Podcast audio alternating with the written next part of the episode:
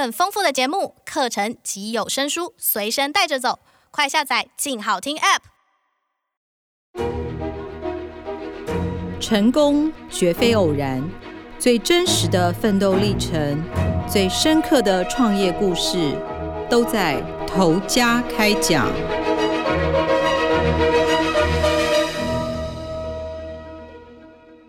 各位听众朋友，大家好。欢迎收听由静好听与静周刊共同制作播出的节目《头家开讲》，我是静周刊财经人物组记者邱婉仁。国内疫情升级到第三级警戒，现在哦已经将近两个月了，不知道大家过得还好吗？怎么打理一日三餐呢？是每天自己很认真的煮饭啊，做一些暗黑料理，还是天天就是当老外啊，买外带外送呢？如果是常常买外带的朋友，对于我们今天要讨论的这个头家，可能就会非常的熟悉。我们今天要讲的这个老板，他是目前台湾本土最大的美式餐饮集团二楼的创办人，他的名字叫做黄宝士。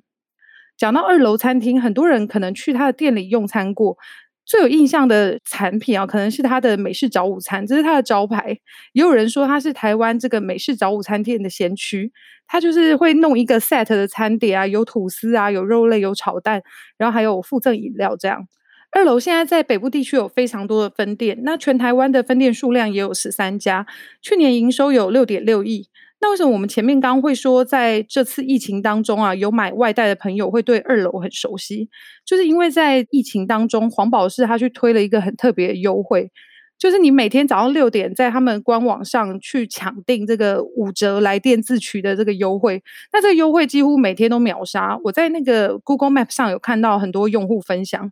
有人就说，疫情期间完全心甘情愿，早上闹钟设定五点五十八分起来开抢。那还有人说，就是他连续两天六点起床都没有订到，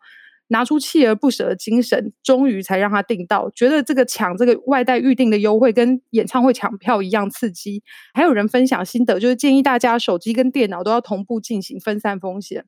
那看到这些留言就蛮夸张的，可是其实大家往回去想，就是这一波疫情从五月中开始的时候，其实来得又快又猛。大家如果还有印象，可能就是在升级三级警戒没多久，很多地方政府就是宣布禁止内用，怕大家就是诶你口罩脱下来吃饭啊，会让疫情更严峻。可是这个事情对餐饮业者来说，就是基本上就是判死刑，因为你没办法内用嘛。所以黄宝士就说，他为什么要去推这个五折优惠？那这个优惠是一直到警戒降回二级为止。他觉得有几个目的，第一个就是我要让这些员工有工作做，这很重要，因为这些员工不会被裁员，不会被放无薪假。那大家每天很忙啊，有事做，其实心里比较踏实。那第二个就是他这些店面，他十三家分店都是承租的，他还是有房租这些固定开销。他觉得你与其店面放在那边空着没事干，倒不如来开店。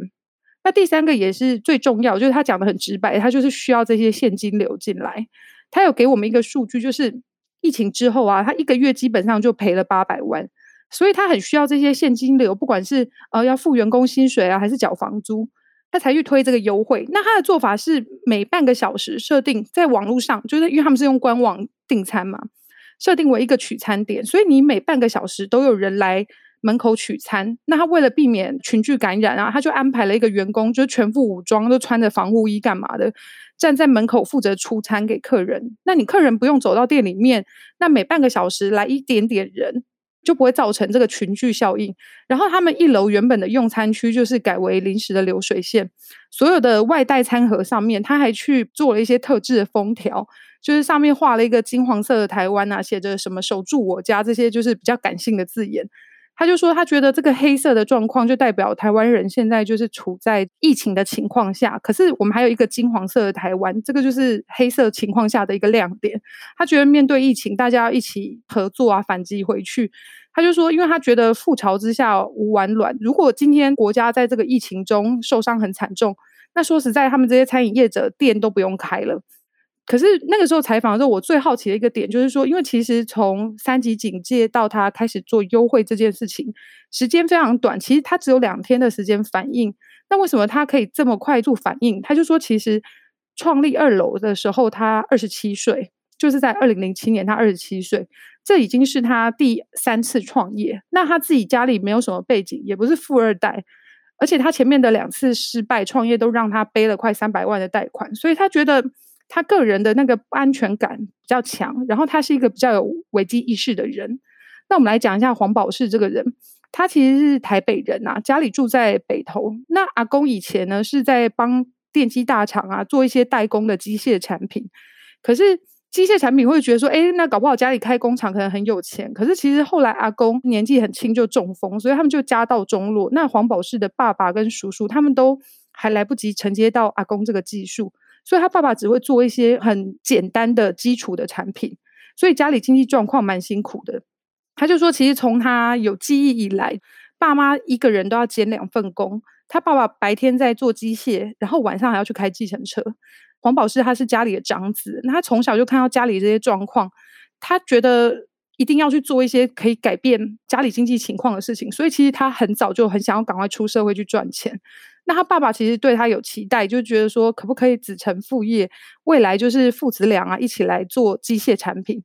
那黄宝士他就在爸爸的期望下，他就去木栅高工念机械科，可是那个时候他就跑去麦当劳打工嘛，因为家里没钱，所以也不可能给他零用钱。那个时候，主管就问他说：“你喜欢做一百个一样的汉堡，还是去面对一百个不同的客人？”他就觉得做机械就是在做一百个一样的汉堡，那很无聊啊。他当然要选择面对客人。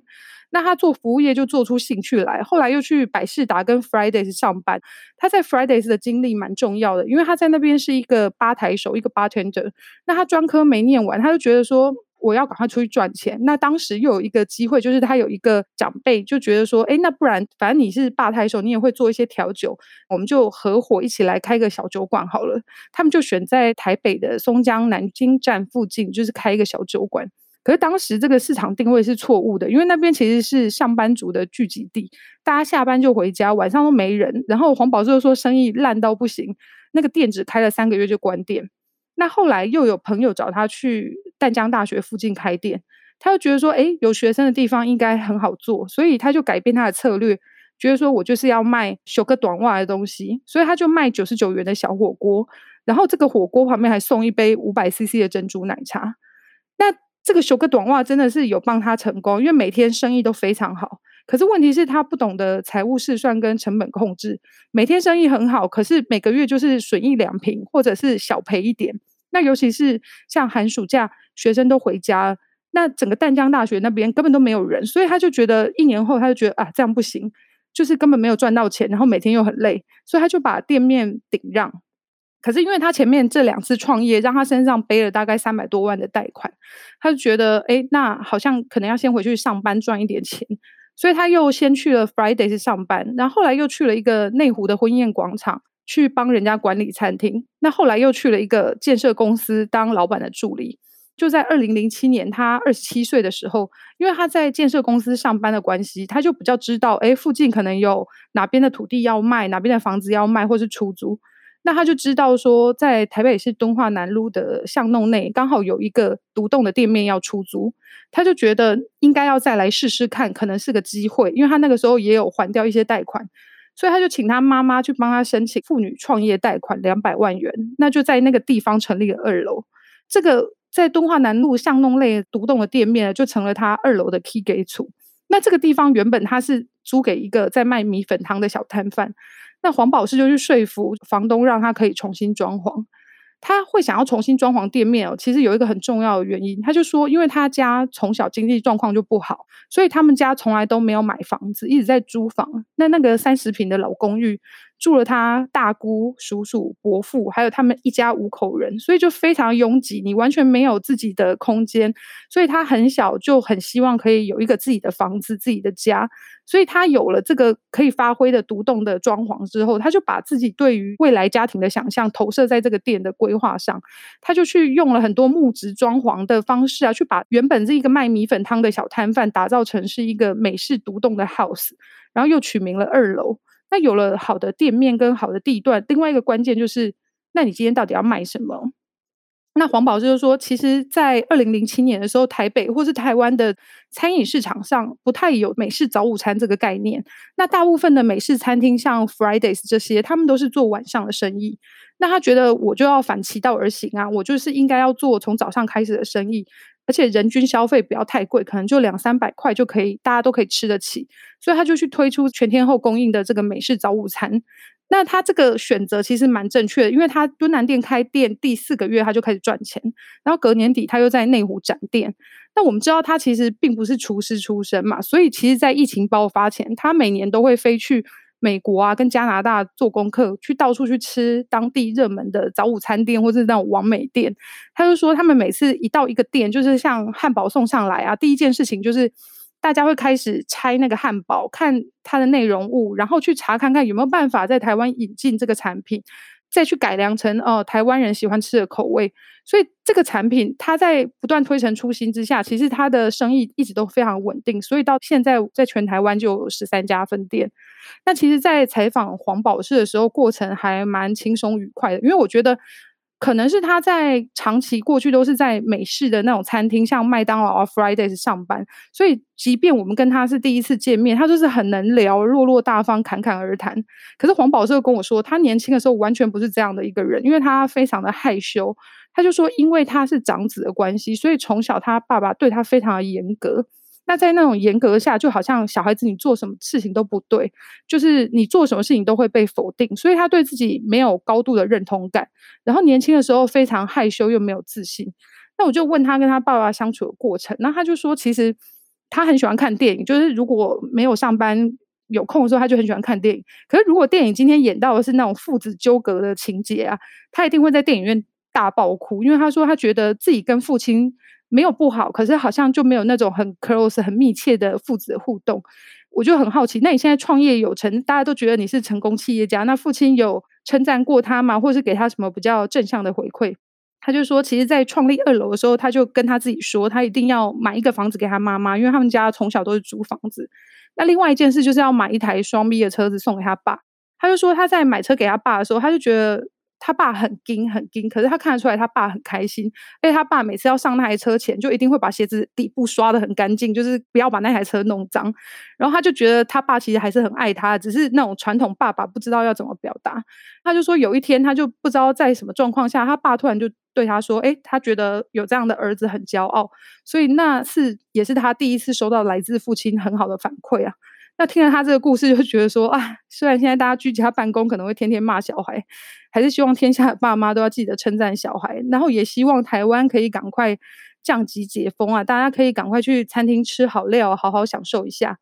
也很感谢今天听众的收听。如果你有兴趣想要更完整的了解二楼餐饮的故事，可以上网搜寻美味部署，我们有完整的系列报道。也请持续锁定由静好听跟静周刊共同制作播出的节目《投家开讲》，我们下次再见了，拜拜。